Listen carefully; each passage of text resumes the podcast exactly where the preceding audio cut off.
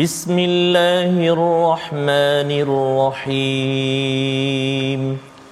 الحمد لله رب العالمين.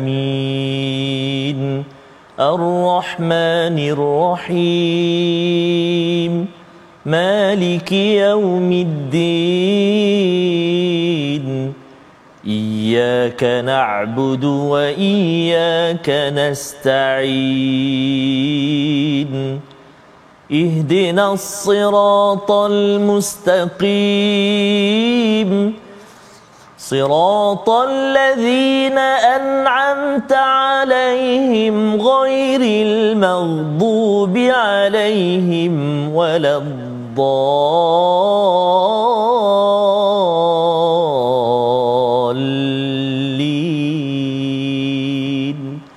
آمين. صدق الله العظيم. Assalamualaikum warahmatullahi wabarakatuh. Alhamdulillah wassalatu wassalamu ala Rasulillah wa ala alihi wa man wala syada la ilaha illallah syada Muhammadan abduhu wa rasuluh. Allahumma salli ala sayidina Muhammad wa ala alihi wa sahbihi ajma'in. Amma ba'du. Apa khabar tuan-tuan dan puan yang dirahmati Allah sekalian? Kita bertemu dalam My Quran Time baca faham amal pada hari ini untuk sama-sama kita melihat kepada halaman seterusnya daripada surah Al-Hujurat, surah yang ke-49 bersama Al-Fadil Ustaz Tarmizi Abdul Rahman. Khabar Ustaz. Alhamdulillah Fadil Safas lain sikit suara Lain Safas. sikit. Dia tone bawah sikit Ustaz ni. InsyaAllah. Syafakallah Safas. eh. Jazakumullah Semoga khair. terus sihat, Terus. cepat sembuh. InsyaAllah. Amin, Ah, amin. Dan dapat terus momentum kita insyaAllah. Sama, ya, Tapi semua, sekarang pun Ustaz. okey je. Ya, Suara je sikit. Boleh dengar Ustaz. ya.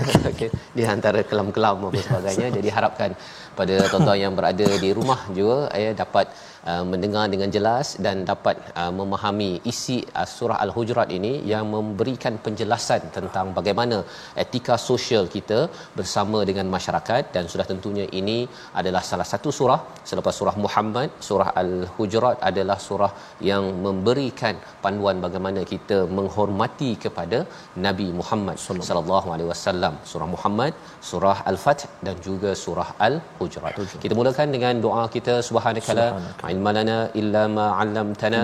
Innaka antal alimul hakim. Rabbi zidni ilma. Kita saksikan apakah ringkasan bagi halaman 516 iaitu bermula daripada ayat yang kelima respons saat berinteraksi dengan Rasul sallallahu alaihi wasallam. diikuti pada ayat 6 hingga 8 perintah agar mengesahkan ya. Bukan mengesahkan mengesahkan berita yang dibawa oleh orang-orang yang yang tidak dikenali ataupun orang yang fasik diteruskan pada ayat yang ke-9 hingga 10 perintah untuk mendamaikan konflik antara orang-orang beriman dan perintah untuk memerangi kelompok pembangkang seterusnya larangan menghina dan mengejek sesama sesama manusia.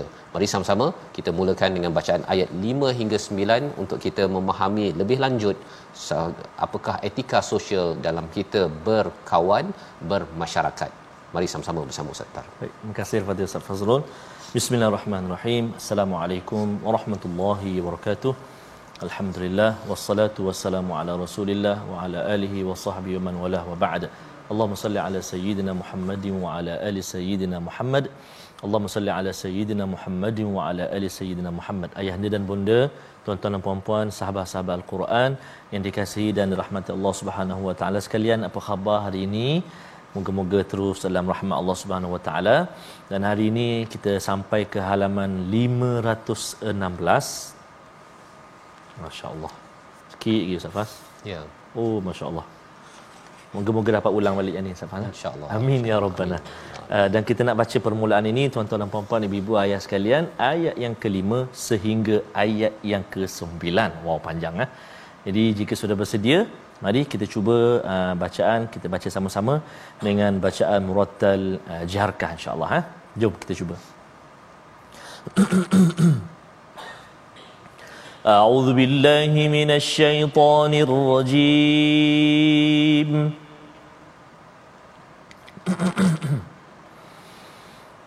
ولو أنهم صبروا حتى تخرج إليهم لكان خيرا لهم. والله غفور رحيم.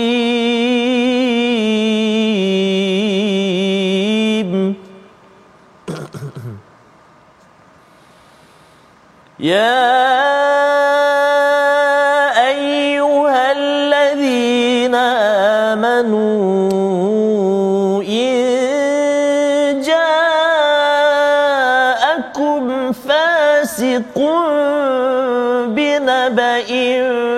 فتبينوا إن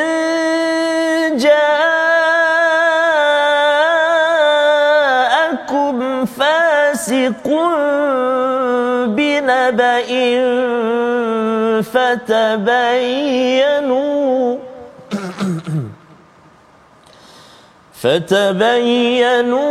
فتبينوا أن تصيبوا قوما بجهالة فتصبحوا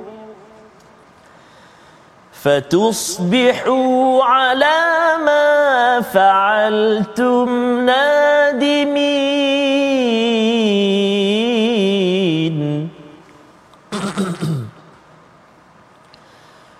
واعلموا أن فيكم رسول الله.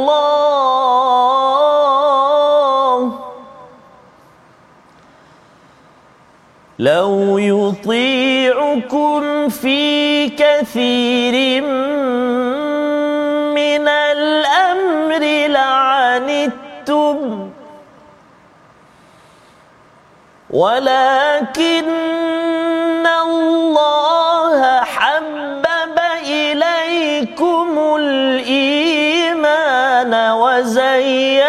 وزينه في قلوبكم وزينه في قلوبكم وكره إليكم الكفر والفسوق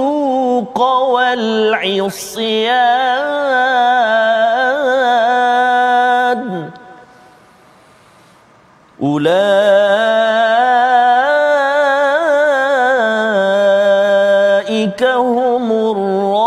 الراشدون.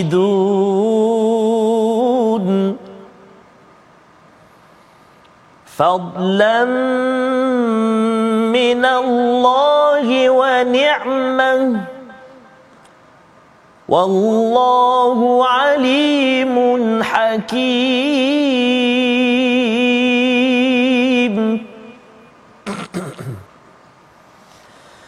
وإن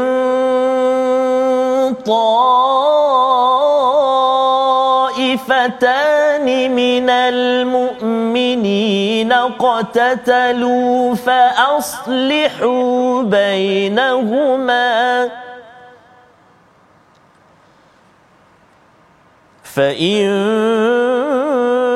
بغت إحداهما على الأخرى فقاتلوا التي فقاتلوا التي تبغي حتى تفيء إلى أمر الله. فإن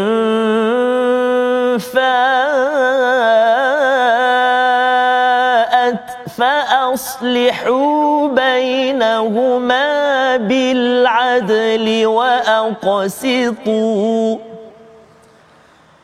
إن الله يحب المقسطين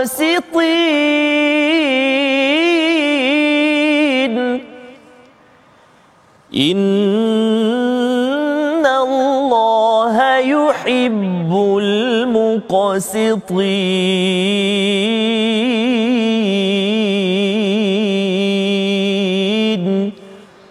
صدق الله العظيم Surah Al-Azim kita bacaan daripada ayat yang ke-5 hingga 9 Ustaz ya. Terima kasih diucapkan pada Ustaz Tarmizi memimpin bacaan tuan-tuan yang berada di rumah ya uh, dan ayatnya panjang sampai ke Ya, bawah Ustaz. lah ya.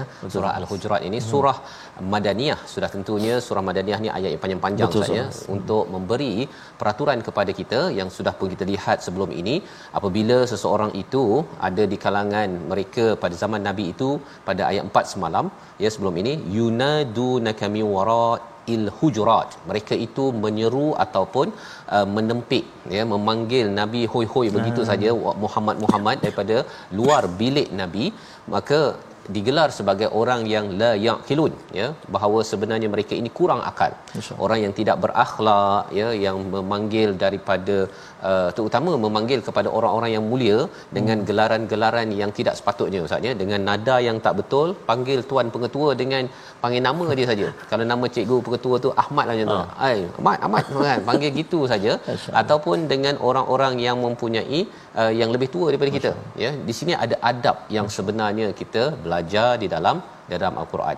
Maka Allah menyatakan pada ayat yang kelima walau annahum sabaru kalaulah mereka itu boleh bersabar hatta takhruja ilaihim sampailah engkau keluar wahai Muhammad lakana khairal lahum itu adalah lebih baik kerana itu adalah satu tarbiyah satu akhlak dan ianya adalah sebagai satu satu penghormatan kepada nabi.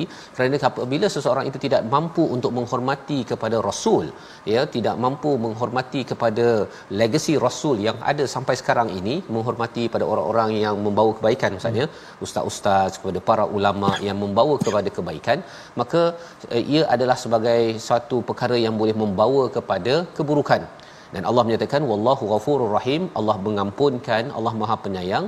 Maksudnya ini adalah sebagai satu jenayah ataupun uh, satu kesilapan sebenarnya pada zaman nabi apabila seseorang itu uh, tidak memanggil nabi dengan dengan cara yang betul. Seterusnya Allah menyatakan ya sebagaimana kita maklum bahawa surah al-hujurat ini ada beberapa kali ya ayyuhallazina amanu semalam kita lihat pada ayat yang pertama ayat yang kedua Hari ini kita lihat pada ayat yang ketiga ataupun ya ayyuhallazina amanu yang ketiga maksudnya uh-huh. wahai orang-orang yang kata bahawa dirinya beriman uh-huh. jika datang suatu berita ataupun Masya jika datang fasiqun binabain dengan satu berita apa maksud fasik fasik ini adalah orang yang dia dapat apa saja ustaz dia dia sampaikan. Hmm. Ha, dia dapat saja berita disampaikan zaman sekarang ni kalau ada uh, WhatsApp hmm. ya maksudnya dia print screen je kemudian dia forward forward forward, hmm. forward pada orang lain orang tak tahu sebenarnya apakah mesej sebenar dan ia boleh menyebabkan seseorang itu berada dalam keadaan yang yang bahaya. Itu sebabnya Allah nyatakan kalau kita dapat berita yang tak pasti, dapat WhatsApp, dapat orang forward ataupun orang cakap dekat kedai makan, jumpa kawan apa-apa sebagainya, fatabayyanu. Itu adalah tugas bagi orang-orang yang ber, beriman yang mengaku beriman kepada Allah Subhanahu taala. Apa maksud fatabayyanu? Sahkan sahkan betul tak berita tersebut adakah datang daripada beliau adakah maksudnya begitu kalau kita buat latihan ustaz ya yeah. dia ada istilahnya radio buruk kan Hmm. yang kalau ada 30 orang lah kita Betul. sampaikan daripada orang pertama ha. Masya Allah. sampai orang kedua tiga empat sampai orang 30 tu entah apa dia punya mesejnya jadi dalam hidup kita ini kita tak boleh jadi radio buruk kita mesti jadi radio baru. Ha, radio baru tu macam mana? Iaitu kita sentiasa fatabayyanu pastikan orang yang bercakap sumber yang asal itu didapati jika tidak antusibu qauman bijahalatin fatusbihu ala ma fa'altum nadimin. Kesannya ada dua iaitu kamu boleh membahayakan satu kaum bijahalah ya bukan sekadar seorang ustaz ya satu kaum mengapa satu kaum? Kerana mungkin daripada orang ini dia bila di apa ya, dinyatakan tadi dia bawa berita maka kita pun viralkan viralkan viralkan. Daripada maklumat yang A dia boleh jadi C ataupun D yang boleh merosakkan kepada reputasi kebenaran yang sedang di, dilakukan. Dan kesannya fatusbihu ala ma fa'altum nadimin. Sehingga kan kamu menjadi orang yang yang menyesal atas apa yang kamu lakukan. Fa'altum maksudnya kita buat tanpa sengaja ustaz ni. Kadang-kadang kita sekadar ber- berborak aja tapi kalau kita tidak ada disiplin fatabayanu mm-hmm. kesannya ialah kita mudah je nak menyalahkan mm-hmm. orang kita yeah. rasa eh orang ni cakap begini begini mm-hmm. padahal perkara itu bukanlah kebe kebenaran itu sebabnya tuan-tuan sekalian kita berborak ke kita dapat WhatsApp ke dapat email ke pastikan sumbernya benar dan inilah disiplin bagi orang-orang yang ber beriman wa'lamu ya ketahuilah sesungguhnya fikum rasulullah kamu berada di sisi Rasulullah pada zaman ini walaupun nabi sudah wafat tetapi ada hadis-hadis ada sunnah nabi yang masih ada dan orang-orang yang masih mengamalkan sunnah daripada Rasul sallallahu alaihi wasallam lau yuti'ukum jika nabi rasul itu mentaati kepada kamu fi kathir minal amr la'anittum la, la maka kamu pasti mendapat kesusahan ha, yang ini adalah satu um, satu apa ustaz ya istilahnya yeah. satu um, kaedah. kaedah. Bukannya nabi ikut cakap kita hmm. tetapi kita yang ikut kepada cakap nabi. Kan? Hadis yang ada tu kita ikut bukannya uh, kita pilih-pilih mana hadis ikut kita kita ambil kemudian yang lain tu oh saya buat teori sen uh sendiri. Itu bukan kaedah yang yang sebenarnya. Walakinnallaha habba ilaikumul iman.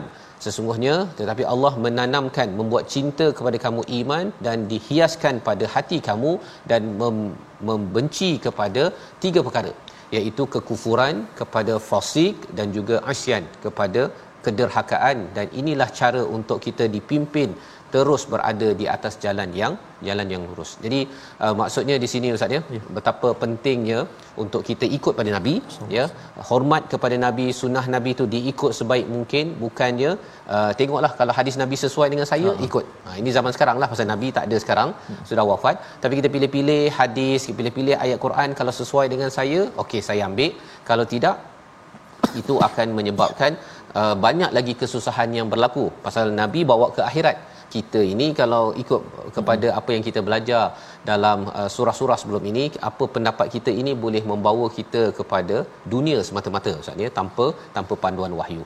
Jadi Allah menyatakan mereka yang tidak uh, mahu ikut sunnah rasul ya pada zaman ini kalau zaman nabi itu ikut nabi itu sendiri maka orang ini adalah yang yang kufur fusuq dan wal asyan.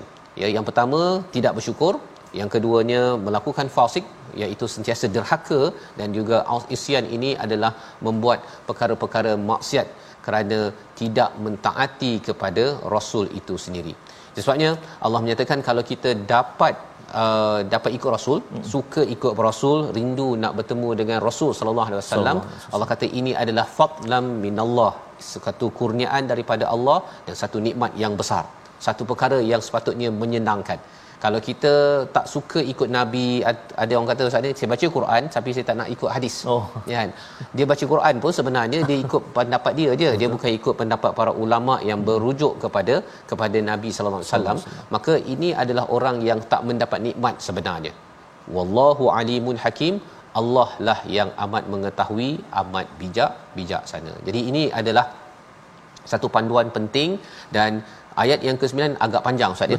Agak panjang kita nak lihat sebahagiannya ya. tapi kita baca dahulu sekali lagi boleh, ayat yang panjang ini panjang pun tak apalah ya, ya pasal Safas. dia ada banyak permata-permata Betul. yang perlu kita beri perhatian ayat ke-9 yang kita akan ulang balik semula bersama Al-Fadhil Ustaz Tamizi. Terima kasih Fadil Ustaz Fazrul, tuan-tuan dan puan-puan, ibu-ibu ayah-ayah, sahabat Al-Quran yang dikasihi Allah Subhanahu Wa Taala sekalian, mari kita baca sama-sama ayat yang ke-9 ha, dalam tiga baris ha. kita nak baca sama-sama. Tadi kita dah baca kita ulang lagi sekali kita baca sekali lagi ya ayat ke-9 boleh? Ibu ayah sekalian? Boleh nampak angguk tu. Boleh jom kita baca sama-sama a'udzu billahi minasyaitonir rajim wa in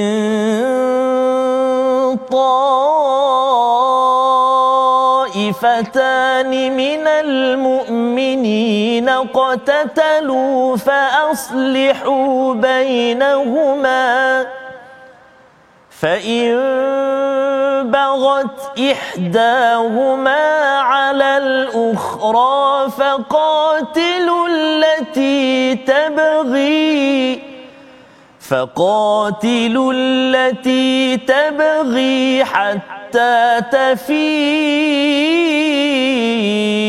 إلى أمر الله. فإن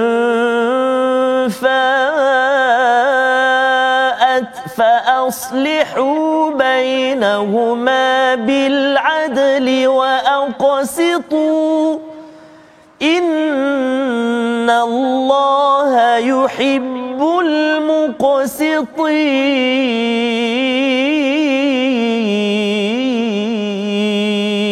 مقسطين صدق الله العظيم. Astagfirullah azim ayat yang ke-9 ini adalah kesinambungan daripada ayat yang ke-6 sebentar tadi tentang uh, disiplin orang beriman Ustaz ya. Bila seseorang itu dia uh, sahkan berita ya kita kadang-kadang ada masalah A dengan B jangan pula uh, B menyampaikan kepada C D E ataupun A menyampaikan kepada seluruh dunia tetapi sepatutnya ialah A dengan B ini bertemu untuk menyelesaikan. Bila dia sampaikan berita-berita itu pasal A ini yang dia tak suka ke suka ke kepada orang ramai maka kesannya ialah kalau ianya tidak disahkan maka itulah yang menyebabkan kalau ayat yang ke-9 ini wa in taifatani minal mu'minina qatatalu. Ya sampai orang beriman itu boleh berbunuhan maka kita nak melihat lebih lanjut lagi selepas ini namun kita saksikan dahulu perkataan pilihan pada hari ini. Iaitu perkataan kita habba, habba. ataupun hababa perkataan yang bermaksud mengasihi ataupun mencintai. Allah tanamkan kecintaan kepada iman itu apabila seseorang itu cuba untuk mentaati kepada rasul bukannya rasul yang mengikut kepada kehendak diri sendiri. Inilah cara apabila kita taat pada rasul ianya menyebabkan kita akan ditanamkan kecintaan kepada iman dan akhirnya kita akan benci kepada kekufuran. Dan inilah yang berlaku yang patut kita usahakan dalam hidup kita seharian terus kita berselawat pada nabi ketika kita berehat nanti. Allahumma salli ala sayidina Muhammad. Kita berehat sebentar. My Quran time. Baca faham amal insyaallah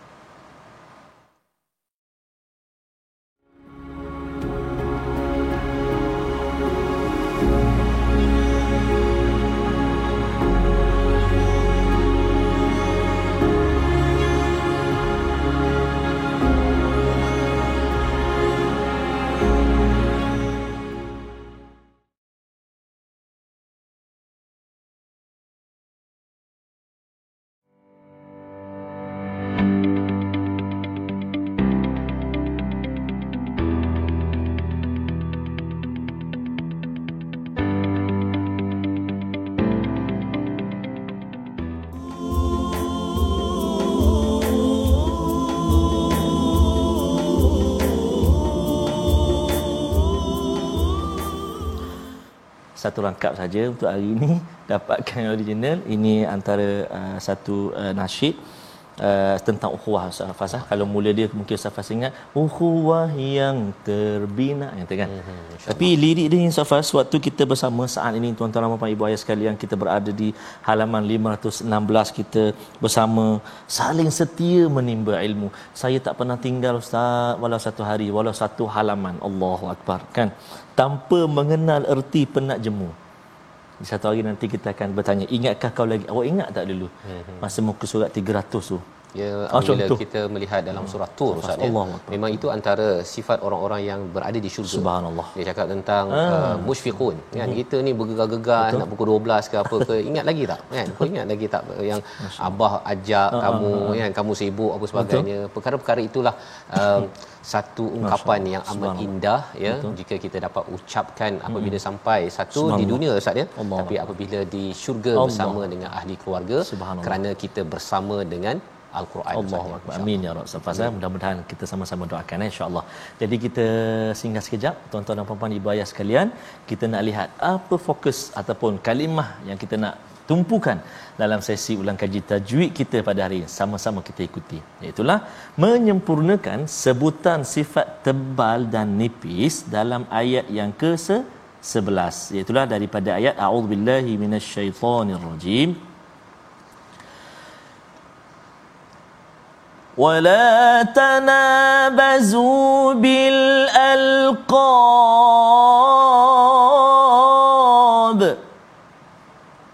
بئس الاسم الفسوق بعد الإيمان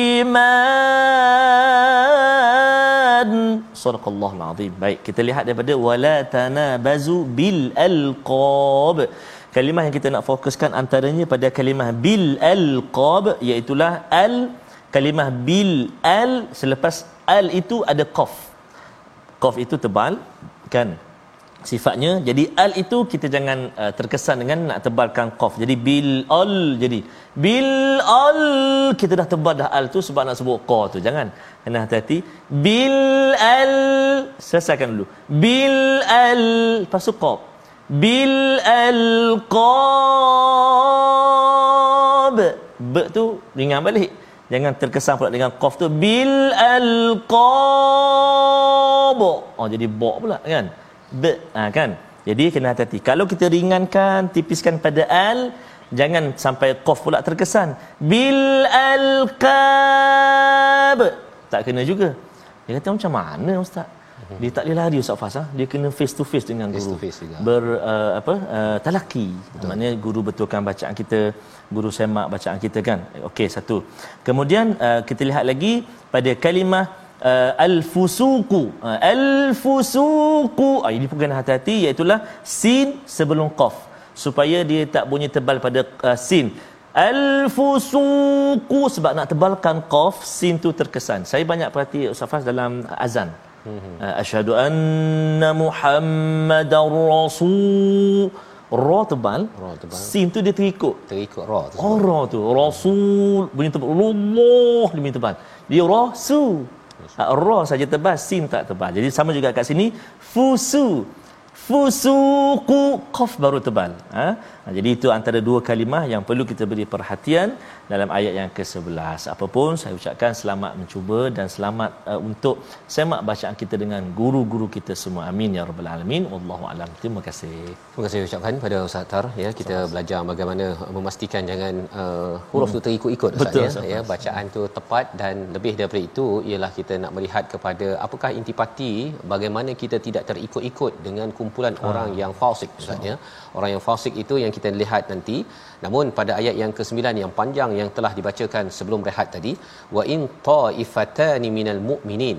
Ya ini perkara yang menarik Ustaz ya. Allah tak cakap ini wa in taifatani minal muslimin. Ha-ha. tetapi minal mu'minin. Mukminin. Nak ceritanya bahawa ada kemungkinan orang beriman, orang beriman dua-duanya boleh bergaduh Ustaz. masyaallah Ha, jadi janganlah pula ada yang kata eh dia ni beriman, beriman tapi tak boleh uh, bergaduh pula. Uh-uh. Tak memang Allah iktiraf bahawa orang beriman boleh ber, bertengkar kerana apa? Kerana ada masanya orang beriman ini uh-huh. dia tidak mengikut kepada peraturan ya. ya sebagaimana ayat 6 tadi fatabayyanu bila dia ada masalah A dengan B dia pergi sebarkan berita pada orang lain dan kalau orang lain tidak sahkan berita tersebut maka dia boleh mewujudkan satu pertengkaran yang boleh menyebabkan kepada iqtatalu iaitu sampai membunuh fa aslihu bainahuma maka apa peranan kalau A dengan B bergaduh kena ada yang ketiga mendamaikan Ustaz. Ah. Ha, kalau macam anak kita lah A dengan B anak kita bergaduh maka si ayah kena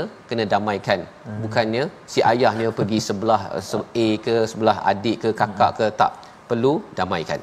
Fa in bagat ya jika ia menzalimi ihdahuma alal ukhra faqatilu lati tabghi hatta tafi'a ila ila amrillah jika ada yang barat apa maksud yang barat menzalimi ini? Dah di uh, islah ustaz ya?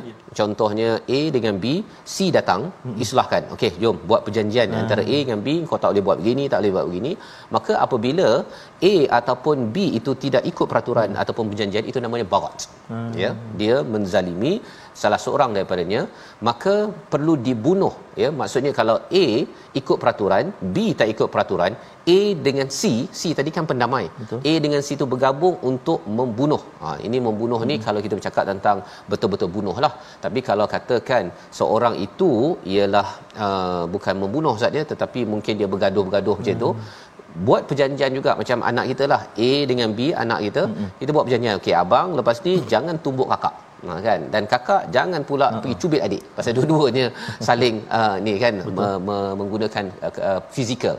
Maka bila salah seorang yang tidak mengikut peraturan maka perlu dikenakan denda kepada yang tak ikut peraturan. Fa in fa'at fa aslihu bainahuma bil adl wa aqsitu. Tetapi ketika kembali ya uh, islah tersebut ada yang nak kembali balik contohnya C tadi yang tak ikut peraturan nak hmm. kembali balik hmm. maka A B C hmm. kena fa aslihu balik ya. ya islah balik bainahuma dengan keadilan wa aqsitu iaitu dengan keadilan juga. Ha, apa beza antara bil adl wa aqsitu? Adil ini adalah satu pengadilan yang terbuka manakala waqsitu itu adalah pengadilan secara tertutup Ustaz ya hmm. macam contohnya okey kita bisik-bisik jelah hmm. dengan anak kita tapi kalau pengadilan terbuka ini sampai beritahu pada satu rumah hmm. ataupun dalam pejabat tu sampai beritahu pada uh, perhimpunan bahawa kita perlu mengambil tindakan kepada A kerana beliau buat sekian sekian sekian sekian ya jadi perlu ambil tindakan kepada mereka yang sedang bergaduh dan apabila seseorang itu berbuat adil Allah menyatakan innallaha yuhibbul muqsitin Allah amat suka kepada orang yang amat berlaku adil ketika private ataupun bersendirian ustaz ya hmm. dengan kawan 2 3 orang tu dia tidak berlaku zalim di antara satu sama lain. Sebabnya bila bercakap tentang realiti mukmin ini ayat ke-10 hingga ayat 11 kita nak baca agar kita memahami sebenarnya peranan kita sesama orang-orang yang beriman satu dan bila kita melihat kepada ayat yang ke-9 tadi Allah menggunakan wa in taifatan minal mu'minin hmm. maksudnya kita tidak boleh menilai keimanan seseorang hmm. dia bergaduh ke Betul. dia buat dosa ke selagi dia Islam kita tak boleh cakap dia dia ni tak beriman tak hmm. boleh pasal apa pasal Allah masih lagi Betul. menyatakan walaupun bermuduhan mereka masih lagi digelar dengan perkataan al-mu'minin kalau Allah dah gelar begitu walaupun kepada orang munafik pun Allah tak panggil ya ayyuhal munafiqun. Allah masih lagi ya ayyuhalladzina amanu peranan kita jangan pula kita kata ah, dia ni munafik. Ya. ha, tak boleh ya. Allah hanya beritahu tentang ciri munafik dan namanya pada nabi itu saja pada zaman ini tak boleh pula kita labelkan sembrono kerana itu bukan kaedah Allah buat dan kita tidak layak label orang munafik satu ataupun ini pasal dia depress ini kurang iman tak boleh hmm. pasal iman adalah hanya milik Allah Subhanahu Wa Taala saja yang boleh menilai. Ayat yang ke-10 hingga ayat 11 kita teruskan bersama Ustaz Tar. Baik, terima kasih kepada Ustaz Fazrul. Saya teringat tabayyan ni kalau istilah sekarang dia tibayun gitu. Tibayun. Bukan tabayun. Betul. Jadi itu antara yang perlu diberi perhatian ya. Safas, ha? Penting Dan bila sangat. bila tibayun Ustaz ya yang tibai orang dekat online belum apa-apa lagi. Dia dah bagi komen sana sini sana ya. sini. Sebenarnya kena tanya ayat awal ayat 6 tu. Wahai orang-orang yang klaim Mm-mm. yang kata beriman kau ni betul-betul beriman ke tak Masya ketika tulis tibayun itu? Ha, kalau tabayun itu tandanya kita. Jadi dia bukannya kita cakap oh pasal dia ni hmm. tibayun dia ni tidak beriman. Tak boleh cakap gitu. Betul. tetapi itu adalah muhasabah hmm. untuk kita sendiri. Ada beza ya di antara kita muhasabah diri dengan kita boleh uh, menasihati kepada mereka yang suka suka tibayun Ustaz. Kalau tidak kesianlah yang tulis tibai-tibai itu. Yang ini tak beriman tak beriman munafik munafik habislah. Kan terutama kalau kita sendiri termasuk Allah. dalam orang yang pernah Allah. komen tersebut. Allah. kita teruskan. Baik terima kasih kepada Ustaz Fazrul. Tuan-tuan dan puan-puan ibu-ibu ayah-ayah sahabat al-Quran yang dikasihi Allah Subhanahu wa taala Uh, sampai giliran kita pula untuk menyambung bacaan uh, kita dah dengar tadi kupasan Fadil Safas jom kita sambung uh, ayat yang seterusnya ayat 10 dan ayat 11 menarik ayat yang ke-11 pada hari ini kita jumpa satu uh, bacaan gharib uh, ataupun bacaan yang sedikit asing dalam uh, antaranya adalah Imam Hafs an Asim. Ada lima uh, antaranya uh, bacaan uh, gharib bacaan lain sikit Safaza jarang tak biasa kita jumpa. Antaranya imalah ismam uh, lepas tu ada naqal uh, kan uh, yang kita nak jumpa hari ini iaitu uh, dalam ayat yang ke-11 uh, kalimah dia bi salismu ah uh, tu kan. Ha, bi'salismu. Kita tak baca bi'sal ismu kita baca hafsun anasi baca bi'salismul fusuqu ha? jadi dia panggil bacaan gharib. Apa dia? Uh, uh, naqal. Ada lagi tas, uh, tashil pun ada. Uh, ada juga uh, saktah. Uh, ada lima tu eh. So antaranya kita jumpa hari ini iaitu naqal. Baik. Jom kita baca ayat yang ke-10 dan ayat yang ke-11 dengan bacaan murattal Hijaz. A'udzubillahi minasyaitonirrajim. rajim.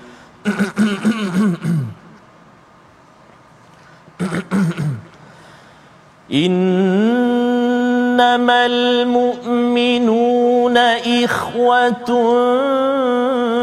فأصلحوا بين أخويكم واتقوا الله لعلكم ترحمون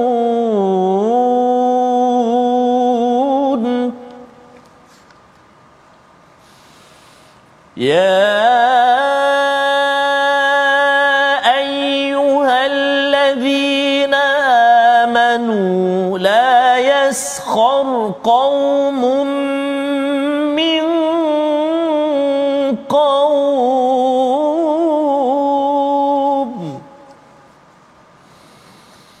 لا يسخر قوم من قوم عسى أن يكونوا خيرا منهم. عسى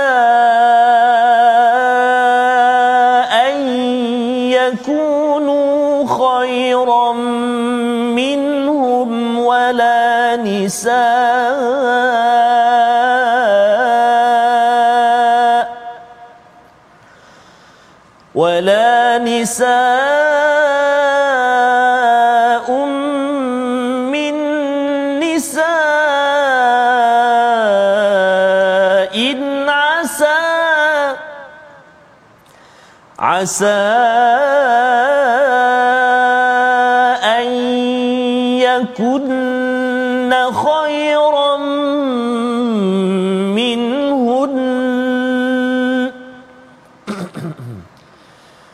ولا تلمزوا أنفسكم ولا تنابزوا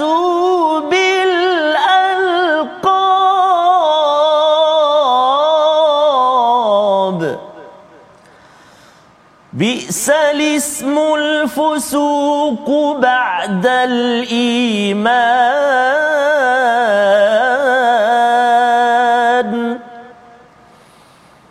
ومن لم يتب فأولئك هم الظالمون.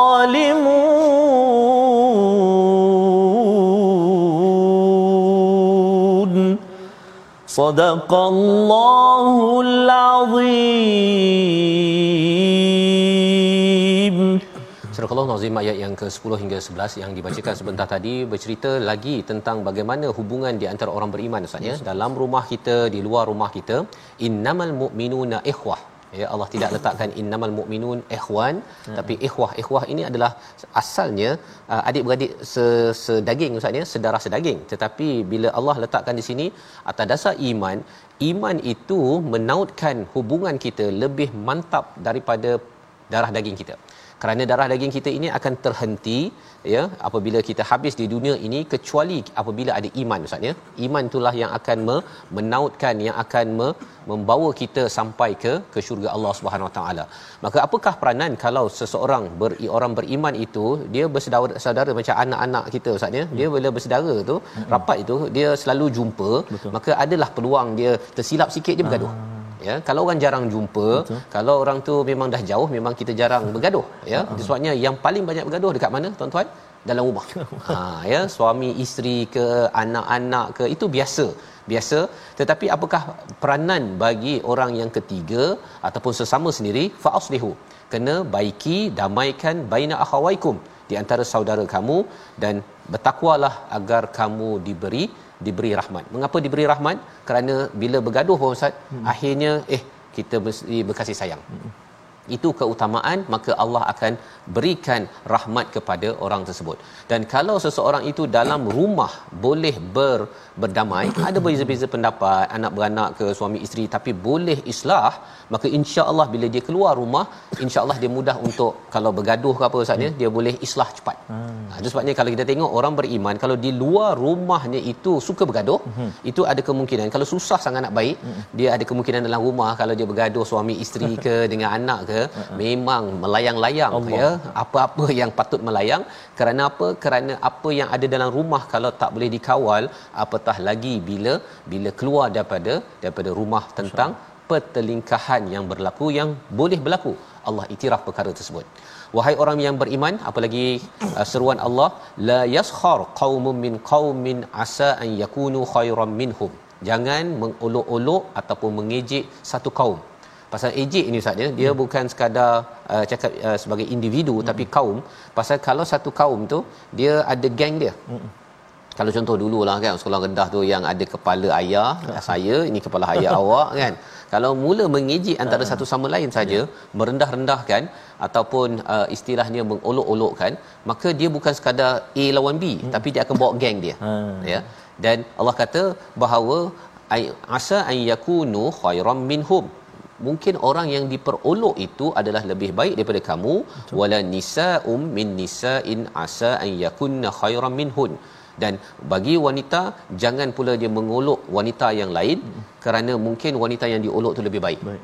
Allah memberi penekanan pasal wanita ini kerana orang lelaki orang perempuan cara dia hmm. mengolok ni ustaz ya memerli orang memandang rendah ni uh, dia lain hmm. eh, itu sebabnya kalau kita bercakap tentang mengolok-olokkan ini kesannya ialah orang akan ketawa hmm. ha, contohnya kalau ada orang cakap eh, dah tengok kasut itu kedai RM2 kot hmm. ha, kan cakap kedai RM2 itu sendiri pun sebenarnya sudah mengolok-olokkan lepas tu orang lain ketawa hmm. kan dan beza lelaki perempuan ialah apa kadang-kadang ada lawak yang dibuat oleh orang lelaki uh, orang perempuan ketawa tapi hmm. orang lelaki lain uh, saya tak rasa lawak pun hmm. kan perbezaan psikologi itu Allah beritahu sure. kerana ianya adalah satu dosa besar iaitu mengolok-olokkan kepada seseorang. Seterusnya uh, Allah cakap apa? Wala talmizu. Jangan kamu mencela anfusakum. Ha, mencela orang lain sebenarnya adalah mencela diri kita pasal orang beriman ustaz ya bila kita kutuk orang sana hmm. sebenarnya dia adalah seperti jasad kita hmm. juga orang beriman kan seperti satu jasad yeah. maka cela orang sana adalah seperti kita mencela diri sendiri dia tu teruklah sebenarnya eh kamu kan sebahagian daripada hmm. satu jasad orang beriman maka Allah beritahu anfusakum wala tanabazu bil alqab ha, ini satu lagi penekanan jangan kamu memanggil yeah dengan nama yang tak baik. Mm-hmm. Bil Alqab ini asalnya nama baik Ustaz. Yeah. Tapi nama baik uh-huh. pun kena berjaga-jaga pasal kadang-kadang orang panggil dia uh-huh. eh uh, Mamat uh, uh-huh. Islamik ha contohnya uh-huh. kan. Gelaran itu nampak macam Mamat Islamik macam bagus kan. Uh-huh. Tetapi bila dicakap dengan uh-huh. dengan muka-mukanya sekali uh-huh. itu sebenarnya adalah sebagai satu gelaran yang menghina Allah tidak izinkan ya itu sebabnya kalau ustaz panggil uh, Fazrul ya saya Faz ha ya itu okeylah boleh saya terima kan? Tapi boleh kan, boleh boleh. Oh. alhamdulillah kan? Tapi kalau katakan ada orang panggil Fazu ke Allah. kan? Pasu ke ha, lepas tu itu adalah gelaran-gelaran yang bila tidak diterima ya. maka itu adalah sebagai satu dosa yang Allah ingatkan. Bi'sal bi'salis ha ini susah baca tadi kan bi'salis mul fusuqu ba'dal iman iaitu uh, teruk sangat seburuk-buruk kata nama yang fasik adalah selepas iman Allah. apabila seseorang itu menggunakan perkataan uh, hmm. mencarut ustaz hmm. perkataan-perkataan yang mencarut kerana apa kerana uh, ada satu perumpamaan anjing kalau dia suka ke tak suka yang dia pandai adalah hmm. mengapa ustaz hmm. Me- menyalak menyalak ah. ya bagi orang fasik bagi orang yang tidak beriman dia kalau dia tak boleh cakap alhamdulillah subhanallah astagfirullah yang dia tahu ialah apa? Ha, mencarutlah keluar perkataan-perkataan yang tidak sepatutnya. Dan ini Allah beritahu buruk dan perlu bertaubat. Siapa yang tidak bertaubat mereka adalah orang yang yang zalim. Membawa pada resolusi kita pada hari ini kita saksikan. Yang pertama kita sahkan sesuatu berita yang diterima sebelum menyebar ataupun mempercayainya. Amat penting pada zaman internet zaman WhatsApp sekarang ini. Yang kedua sentiasa mendamaikan orang yang berselisih kerana mukmin itu bersaudara. Ya muslim itu bersaudara mukmin itu bersaudara. Yang ketiga jauhi sikap suka menghina mengejek dan memanggil orang lain dengan panggilan yang buruk kerana itu adalah tanda ia orang yang zalim dan perlu bertaubat daripada mengeluarkan perkataan-perkataan tersebut. Mari sama-sama kita berdoa. Silakan Ustaz. Terima kasih Ustaz. أعوذ بالله من الشيطان الرجيم بسم الله الرحمن الرحيم الحمد لله رب العالمين والصلاة والسلام على أشرف الأنبياء والمرسلين وعلى آله وصحبه أجمعين Allahumma ya Allah wa ya Rahman wa ya Rahim. Di saat yang penuh barakah penuh mulia ini ya Allah. Di saat yang kami membaca kalam Al-Quran. Di saat kami telinga kami kami dengarkan dengan ayat-ayatmu Al-Quran. Hati kami hati yang dibaluti dengan kemanisan Al-Quran. Lidah kami lidah yang kami usahakan untuk menggerakkannya dengan membaca Al-Quran. Maka ya Allah di saat yang barakah ini kami menadah tangan memohon ke hadratmu ya Allah agar diampunkan dosa-dosa kami agar diampunkan dosa-dosa ibu ayah kami agar diampunkan dosa-dosa mak ayah mertua kami muslimin dan muslimat mukminin dan mukminat bi rahmatik ya arhamar rahimin Ya Allah wa ya Rahman wa ya Rahim. Andai saat ini ada di antara kami yang mana ukhuwah di antara adik-beradiknya terputus tautkan kembali ya Allah Ukhuwah di antara jiran tetangga bercerai ataupun terputus hubungkan kembali ya Allah. Ikatan silaturrahim antara kami pertautkan kembali ya Arhamar Rahimin. Moga-moga dengan itu berlimpahan nikmat rahmat daripadamu mensyurah-syurah buat kami ya Allah. Wa sallallahu ala sayyidina Muhammad wa ala alihi wa sahbihi baraka wa sallam. Walhamdulillahi rabbil alamin taqabbalallah Minna wa minkum taqabbal ya karim. Moga-moga Allah mengabulkan mengabulkan doa kita dan kita mendoakan tuan-tuan terus bersama dalam tabung gerakan Al-Quran sebagai platform untuk sama-sama menyumbang dan kita nak membina masyarakat yang beretika yang sosialnya berteraskan kepada nilai iman di dalam surah Al-Hujurat. Kita bertemu lagi My Quran Time baca faham amal insya-Allah.